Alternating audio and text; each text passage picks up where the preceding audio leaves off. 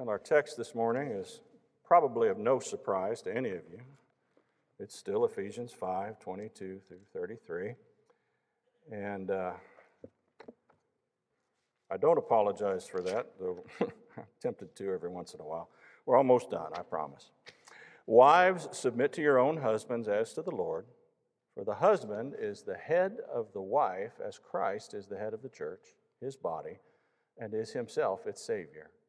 Now, as the church submits to Christ, so also wives should submit in everything to their husbands.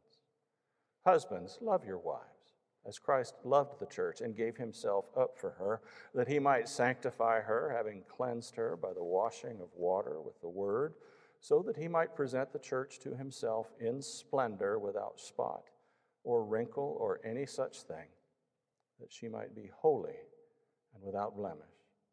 In the same way, husbands should love their wives as their own bodies. He who loves his wife loves himself. No one ever hated his own flesh but nourishes it and cherishes it, just as Christ does the church, because we are members of his body. Therefore, a man shall leave his father and mother and hold fast to his wife, and the two shall become one flesh. This mystery is profound, and I am saying that it refers to Christ and the church. However, let each one of you love his wife as himself, and let the wife see to it that she respects her husband. Father, we ask this morning that you would make your book live for us. We confess and believe that we did not come here this morning to hear a man speak. We did not come here this morning to be entertained by a clown. We came here this morning to encounter the living God as he is preached in his word, and we believe that when the man of God stands in the pulpit amongst the people of God on the Lord's day and preaches the word of God, that your Holy Spirit inhabits that moment in a special way. And it causes the word to go home in our hearts in a special way. And it corrects us, and it rebukes us, and it encourages us, and it trains us in righteousness. And it does all the things that only you can do in a human life. So we look for you to do that now, Father. We say, Master, speak. Thy servant heareth waiting on thy gracious word. Amen. Well, as we uh, come into the home stretch of our studies on Ephesians 5 uh, 22 through 33, I, think it might be a good time to mention something. Uh, I was talking to somebody midweek, and, and she was uh, commenting that there's a, a, lot of quiet nudging going on in the pews when I start talking about husbands and wives. And uh, and, and there's a, a real thing that happens to us when the Word of God encounters us in places where we have been systematically disobedient to the Word of God, either through ignorance or through willful sin. And texts like this one are often painful to us. They uncover things that maybe we wish had stayed buried, and they reveal to us how wrong we've been and how much of a mess that we've made of things, how much damage we might have done to someone or some other, many someones whom we love. And it's an uncomfortable process. And the conviction of the Holy Spirit and real repentance usually is an uncomfortable process, and sometimes it's even painful. My counsel to you is to kiss the rod, so to speak. Let God have his way. And you will find on the other side of pain and sorrow, you will find forgiveness, you will find restoration, you will find wholeness and healing and peace if you just do what God wants you to do, if you just submit to Him. Reburying things and avoiding them only gives them power over you. And that power that they have over you usually causes you pain, and it probably creates further damage in your life as well. And it's easy to look at the short term pain versus the long term dull ache and say, I'd rather do the long term dull ache. I'm not sure I have the courage to face the hard things. Well, I understand. And I will pray for you and have been praying for you that you would be whole. So get whole. Get your house in order. so that you can serve as the Lord's example to the world. Because we live in a culture full of people who really have no idea how to be married because nobody ever taught them. And there's a tremendous need today for married couples who have been through the fire and who have figured out what God commands and have seen that it is really actually good and they understand how it works. And, and so we have this tremendous need for men who can say to other men, here is how to be a good husband. And for women to say to other women, here is how to be a good wife. You see, the world needs us. It really does. It, it needs us to stand strong and unapologetic and to show the light and to show that our lives with Jesus are better because he enters in and makes new things that could not be made new any other way. Now, last week we began to explore what it means for husbands to love their wives as Christ loves the church. And we began by saying that the husband cannot properly love his wife unless uh, God and what God wants is in first place in the life of the husband. And I would hasten to add that the same holds true for the wife. She can't love her husband like she's supposed to love her husband, and she can't submit to her husband like she's supposed to submit to her husband uh, and respect him unless God is in first place, because God is the one then that provides the boundaries that are healthy and appropriate. But God has to come first.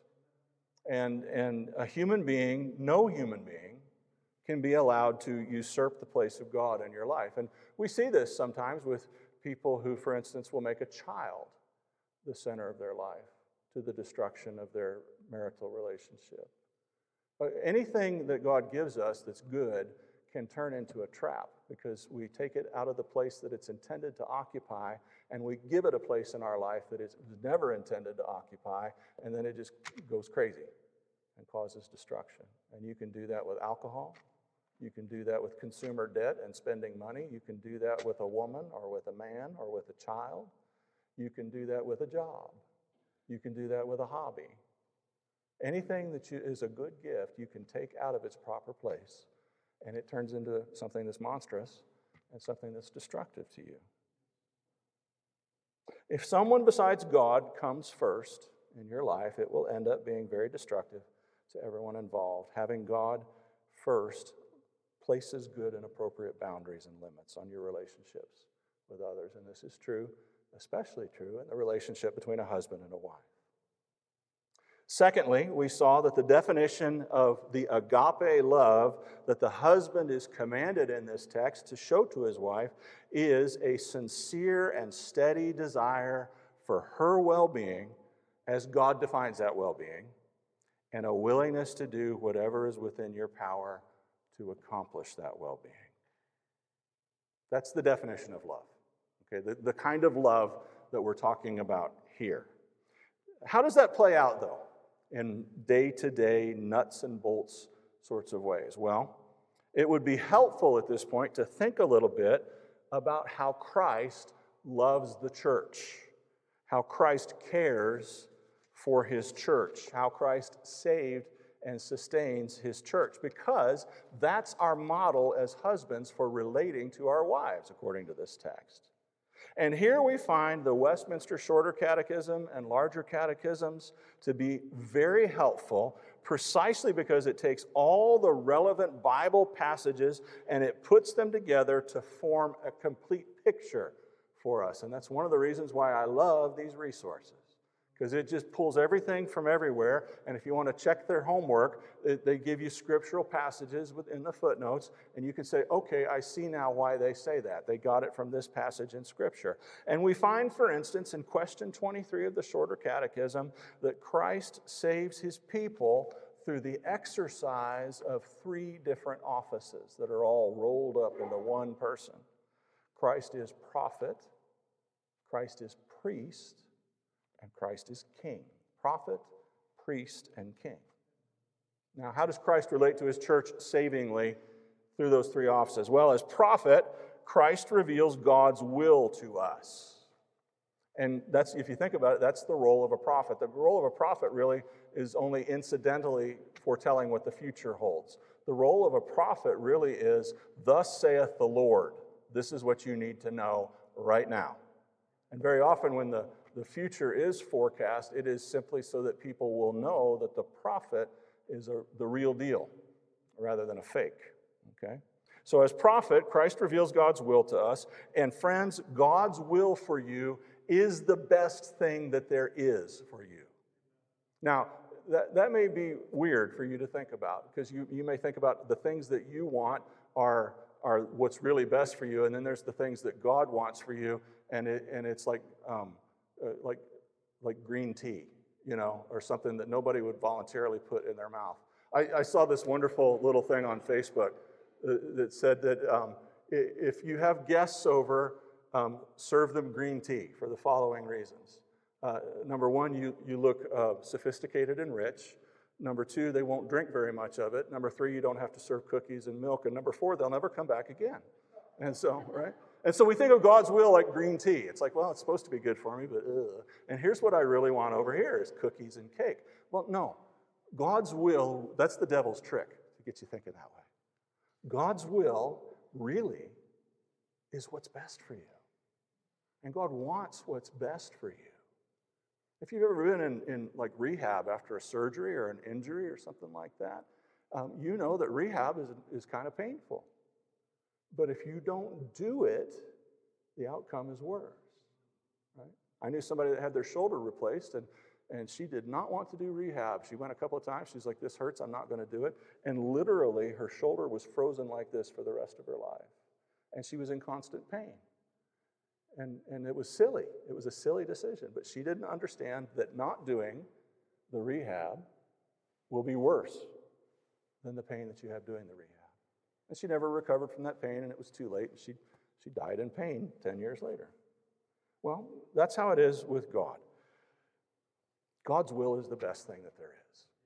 And it gives you wholeness and strength. It may be short term, sometimes painful. Sometimes it's just pleasant. Sometimes it's just like letting go of some burden and just rolling it onto Jesus' shoulders. And that's God's will. And it feels good. But sometimes it's, it's a little harder. Well, as prophet, Christ tells us what God wants, He gives us God's word. As priest, Christ stands between us as sinful human beings and a holy God, and he makes intercession for us on our behalf to God at the cost of his own blood. In other words, Jesus spends himself for our good. That's what a priest does, as an intercessor, one who stands between. As king, Christ subdues us to himself because we all start off as rebellious in our heart and we need to be saved. We need to be born again. And if you're not born again, you need to be. And you can't have the kingdom of heaven until you are. And if you don't know how to do that, ask me and I'll tell you. But as king, he subdues us to himself. And then he gives his people rules and laws to live by, which tend to our wholeness and good and health. And he corrects us when we err, and he rewards and praises us when we do well, and He defends and supports us under temptation and suffering, and He subdues all of our enemies and defends us against their attacks. That's all of our enemies, both spiritual and ultimately physical. And then that's, we find this in questions 43 through 45 of the larger catechism, if you want to look it up online after church. And that, in a nutshell, is how Christ loves the church. Now, you will perhaps recall that when we were discussing Adam and his failure in the garden, we examined it through the lens of prophet, priest, and king. And I did that on purpose. Adam was the first man, and he was our prototype of what humanity should be, but Adam fell and marred his appearance. Jesus is the last Adam, and he didn't blow it. So if you want to know what true manhood looks like, you look at Jesus. All right? That's, what, that's, our, that's our blueprint as men in particular. We want to be like Jesus because he didn't blow it like our father Adam did. But Jesus was prophet, priest, and king, is prophet, priest, and king. Adam was prophet, priest, and king as well. And as prophet, he was responsible to tell his wife, he had a very short sermon. He had to tell his wife what God had said about the tree and its fruit. As priest, he should have been praying for her. And when she ate, he should have gone to God on her behalf uh, to plead for his mercy upon her as an intercessor. And as king, he should have said, Eve, because he was standing right there and he wasn't deceived. He should have said, Eve, stop talking to the snake. Get back and let me deal with it. And then he should have gone after the snake. And he should have been a warrior for her. You know, Mark Twain said, um, uh, jokingly, he said, You know, the mistake that God made was in forbidding the fruit because we always want what we're not supposed to have. He said, Instead, he should have forbidden eating the snake, and that would have caused everything to work out all right. Well, Adam should have just clubbed the snake and had snake for dinner, but he didn't do that. Every Christian husband should love his wife by being a prophet to her. In other words, he should know the Word of God and he should take up daily the Word of God. And having been obedient to it himself, he should share it with her. And when she sins against God and his Word, a loving husband should not wink at it, uh, he should not excuse it. He also should not crush her with the word of God harshly or use it merely as an instrument to gain power over her and try and make her fulfill his selfish word. No, that's not what he's aiming at. What he's aiming at is a wife who knows and does the word of God and to be one himself who leads by example. And by example, I mean by knowing and doing the will of God himself. In other words, men, she's watching you, and she should be. It's her right to do that. And she's saying, if you're going to come to me with this stuff, I want to know that you know this stuff, and I want to know that you're doing this stuff. And that's fair. That's completely fair. You know, in the Corinthian church, Paul addressed a certain problem. And in those days, uh, the men and the women sat separately in the church, the men on one side and the women on the other, as they do today among Orthodox Jews and among Muslims. And uh, apparently, the women in the church at Corinth had questions about the sermon, and they were conversing loudly among themselves in church trying to get answers to those questions, and it was disrupting everything. And in 1 Corinthians 14, Paul addresses that situation. And he says to the women if a woman has questions, she should ask her husband instead of yapping with the other women in the middle of the worship service. That's a paraphrase from the Greek, yapping in the middle of the service. Men, let me just ask you who is the expert on Bible and doctrine in your home? Who knows the most? For a lot of you, it's your wife because you don't bother to read anything. You don't bother to learn anything. You don't bother to come to Sunday school. You fall asleep during the sermon. God, men, God calls you to be the person, the kind of person, who could give his wife an answer if she had questions. God calls you to be the prophet in your own home in that you speak the word of God to her and to your children if God gives them. And the exercise of the office of prophet is one of the ways that Christ loves his church, and it's one of the ways that you're to love your wife because it will tend to be good for her soul. And you want to care for her soul. I'd like to start a, a men's ministry at Tabernacle that's dedicated to helping uh, men get each other equipped and fulfill this role in the home. But if I started it, would you come uh, faithfully? Or is golf more important to you? Be honest. You know, I, I used to hang out with a group of guys from four different churches when I lived in Sturgis. We'd, we'd meet in a cigar bar in Rapid City and we'd study and discuss theology together. And we called our little group Burnt Offerings. And it was a wonderful, wonderful time of male fellowship. And for those of you with a, a, Baptist bent who frown on such things, I would like to take this opportunity to inform you that none other than the great Charles Haddon Spurgeon, the prince of the preachers, the Baptist, smoked cigars regularly. And there was one time when a woman chastised him for his cigar habit. And he said, uh, My dear madam, I would give up smoking cigars if I ever found myself smoking them to excess. And she said, Well, Mr. Spurgeon, what do you mean by to excess? And he said, Two at one time. So there's something about men getting together that's good. And men getting together to learn and apply the things of God for our families is good. A place where older men and younger men can meet and know and help one another. Maybe over a, steak or some refreshing beverages with an occasional trip to the shooting range or the lake for some recreational activities. Um, I used to, we used to have every year what we called in Sturgis our ATF party. It was guys only. I had some pictures of it. I don't know if they made it into the into this. Yeah, there we go. That, so that that picture there, coupled with the next one. No, keep going. Keep going. Keep going. That one. Yeah. That actually got the FBI checking out our church website.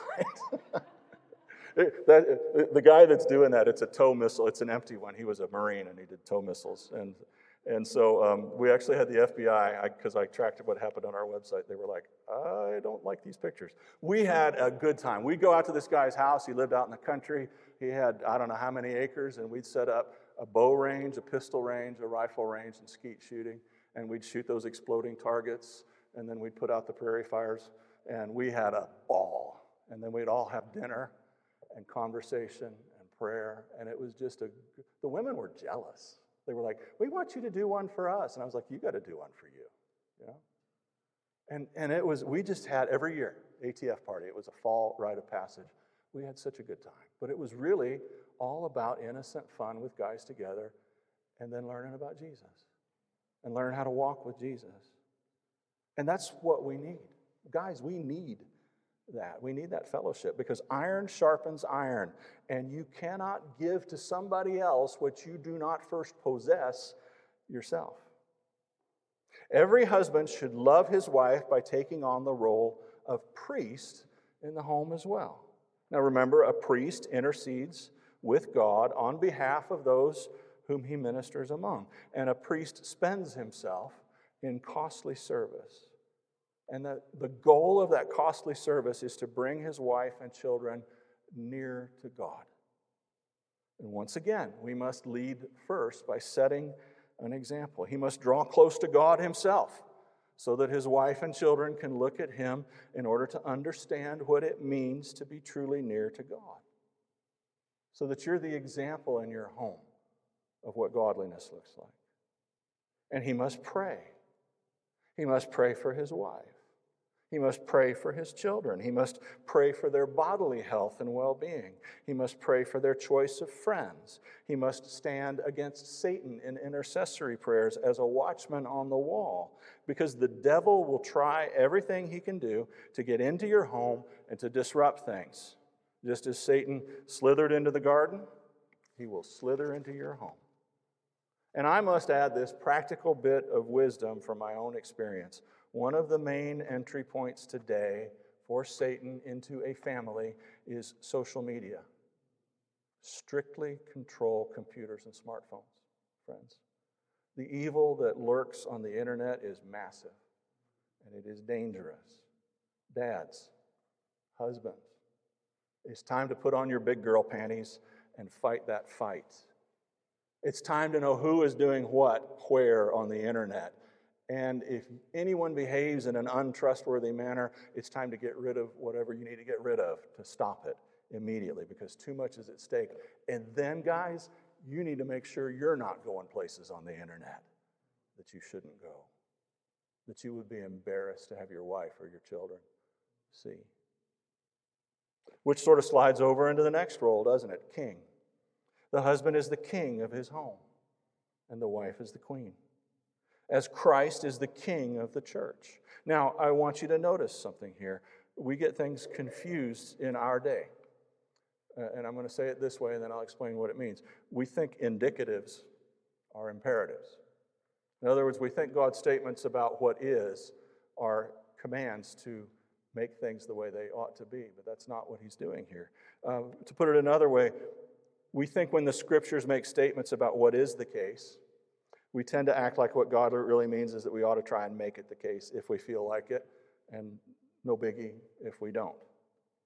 Paul does not say here that the husband ought to try to act like the head of his wife if she will let him. Like Christ ought to act like the head of the church if the church will let him. No, no. He says the husband is the head of his wife, just as Christ is the head of the church. In other words, God has ordained that this position of husband and this position of wife are what they are and they are how they are. And that's what's real. And that's what's true. And it's true whether you particularly feel like it's true or not. It's true whether you believe it or not. It's true whether you accept it or not. It's true whether you obey it or not. It's just true. It's how things are. The husband is the head of his wife. And that's true whether you like it or not. It's true whether you live according to it or not. And a husband who refuses this role is refusing the role that God assigned to him. And he is rebelling against God. And God will discipline him for it. And his family will also probably be much more of a mess than it would have been otherwise.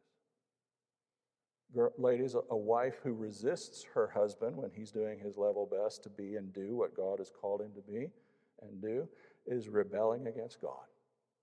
And God will discipline her. And the Bible refers to such a woman in many ways. In particular, in Proverbs, it talks about a woman who pulls the roof of her own house down on top of her head. That's what you're really doing when you resist God. But the world has had so many bad kings, hasn't it? We're supposed to be kings. Christ is king, Adam was king, we're supposed to be kings. But the world has had a lot of bad kings. And we are not to use Herod the Great or Henry VIII as our pattern and our benchmark for how a king behaves. We are to have Christ for our model. And how, how is Christ king? Well, Christ subdues us to himself, says the, says the scriptures, not by force, not with threats, but with love. We give ourselves to him precisely because he first gave himself for us. In other words, we see his goodness and his character, and we know that he wants our best, and we place our confidence in him, and we willingly give him the control of our lives. And that's how it should be, man. If you, if you go to find a wife, uh, you need to find a good one. A few weeks ago, I cautioned the women don't marry a doofus. Well, man, if you've got the opportunity ahead of you to marry, don't marry a doofus either. If a woman won't agree to run your marriage relationship on biblical principles, don't marry her. Period. In 28 years of pastoral ministry, I have only done two weddings that ended in divorce that I'm aware of. And in both cases, it was moonstruck guys who married angry, reflexively defiant, rebellious women, and they made their lives hell for a few years, and then they both had affairs and they both left their husbands. And you could see it coming a mile away. And both were professing Christians. The number one characteristic of those women was that they didn't want anybody telling them what to do, just like Satan. And by their activity and by their behavior, they ultimately proved who they really belonged to. Men do not marry a woman who will render it impossible per, for you to perform your duty towards God where she is concerned. And do not marry at all if you are going to refuse to take up this responsibility because it's not fair to inflict your indifference on a woman. Women, if you cannot bring yourself to obey God in this area, don't get married. It's as simple as that. Just don't get married. You don't need to be a wife. You don't need to be a mother. You will make a mess of it if you're not willing to do what God says. Man, what can you do to demonstrate a Christ like love that will subdue your wife to you? Well, think of how the arrival of sin in the world impacted Eve. The world is now a place full of predatory threats since the fall and death has been introduced. And she's craving safety and she's craving security to a degree that you probably don't realize most of the time then you need to be, if you're going to love your wife, you need to be the kind of man who naturally exudes confidence and competence that's based in reality. You need to be the kind of man who she can look at and say, I can have children with this man and place myself in a vulnerable position for an extended period of time and have confidence that he will be faithful and he will take good care of his family. In other words, you need to be the kind of man who is easy for her to respect. Now, there are some very simple, but very important, and in her mind, highly symbolic things that you can do which will help. Now, this is hard won wisdom from experience, guys. Pay attention.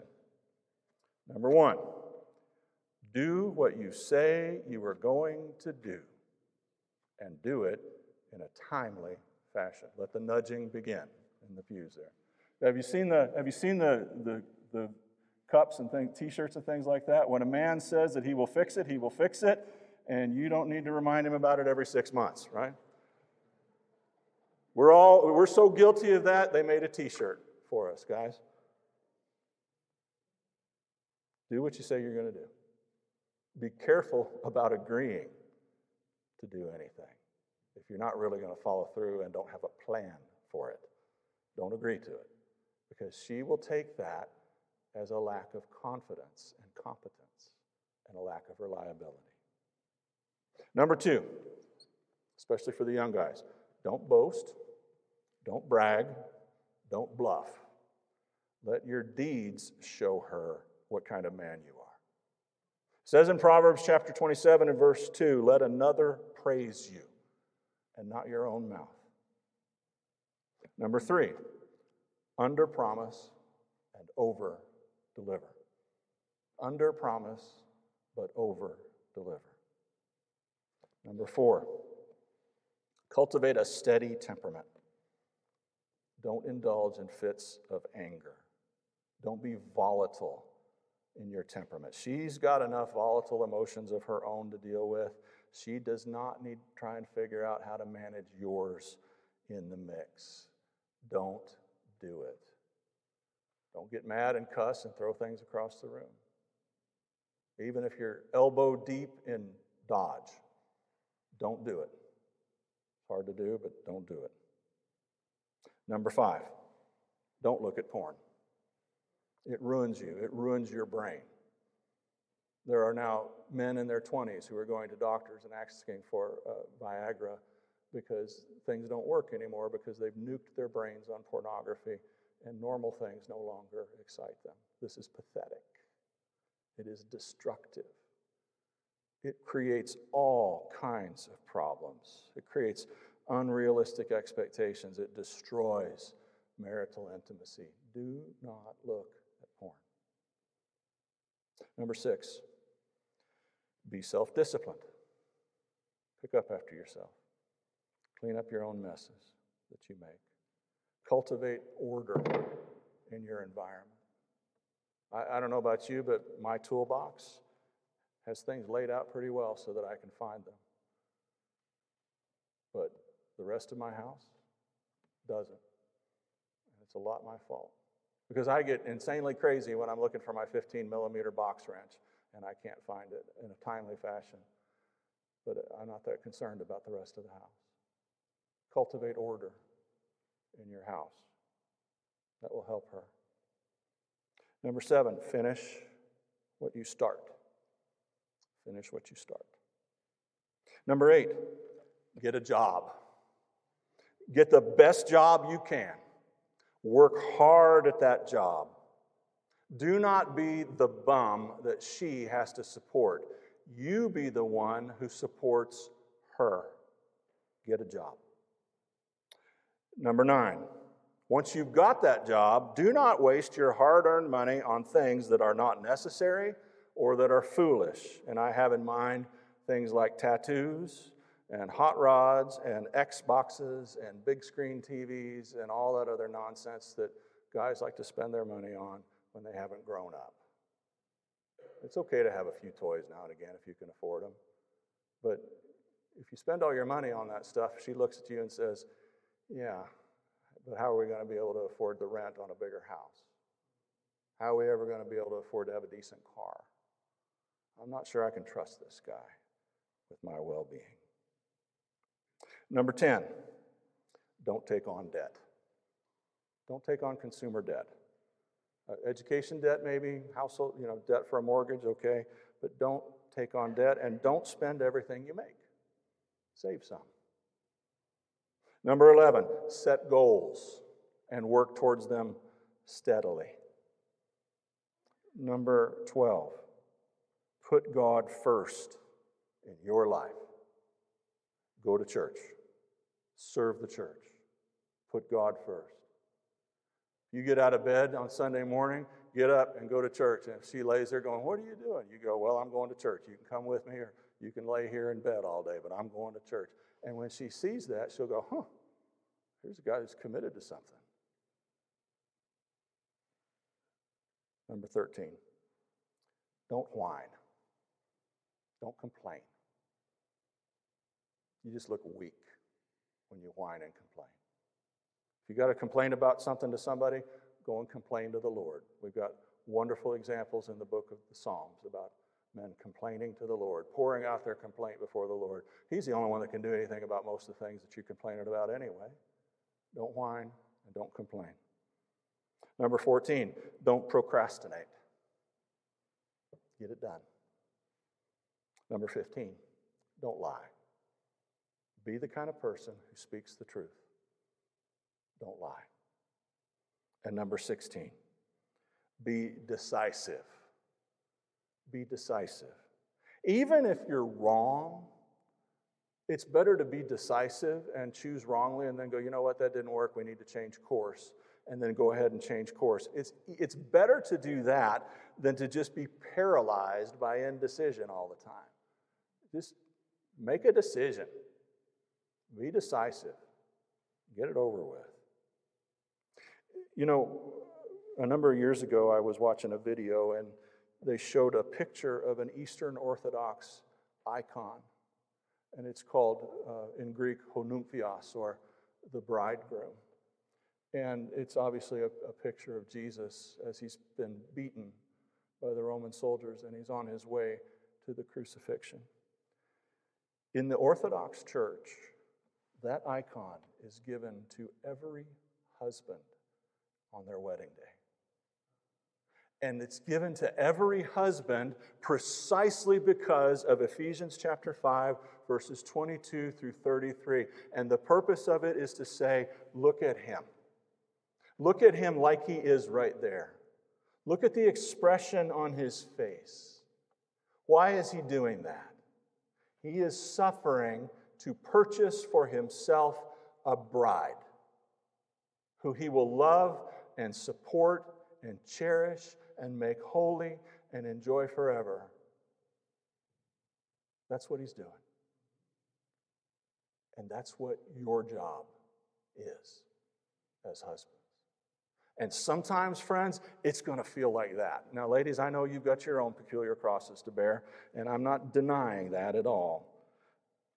But we need to understand Guys need to understand and women need to understand.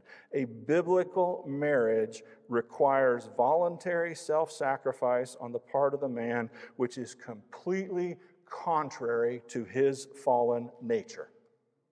It is a little death to become what Jesus wants you to be as a husband. And sometimes it feels like a big death. You are sacrificing yourself for her, for her well being. And you're going to do that for Jesus. You're not doing that to be appreciated by her. Because sometimes, frankly, she will not appreciate you, and you will feel like, well, why in the world am I doing this? I should go buy myself a hot rod and a motorcycle. Why in the world should I suffer if she's not going to respect me? The answer is because God said so. Because God said so, and you serve God. And God has the key to her heart and her mind. And maybe someday, if you pray hard enough and love hard enough and serve hard enough, He will turn her eye towards you and she will look at you and she will go, Wow, I never knew what I had. Right here. Husbands, love your wives as Christ loved the church. Father, may the words of my mouth and the meditations of my heart be acceptable to you. I pray, Father, that if anything I've said this morning is untrue, is unhelpful, is not good, is unwise, that you would cause it to be forgotten. And I ask, Father, if anything that I've said this morning is good and helpful and wise, that you would cause it to just be planted in our hearts. We ask this in Jesus' name.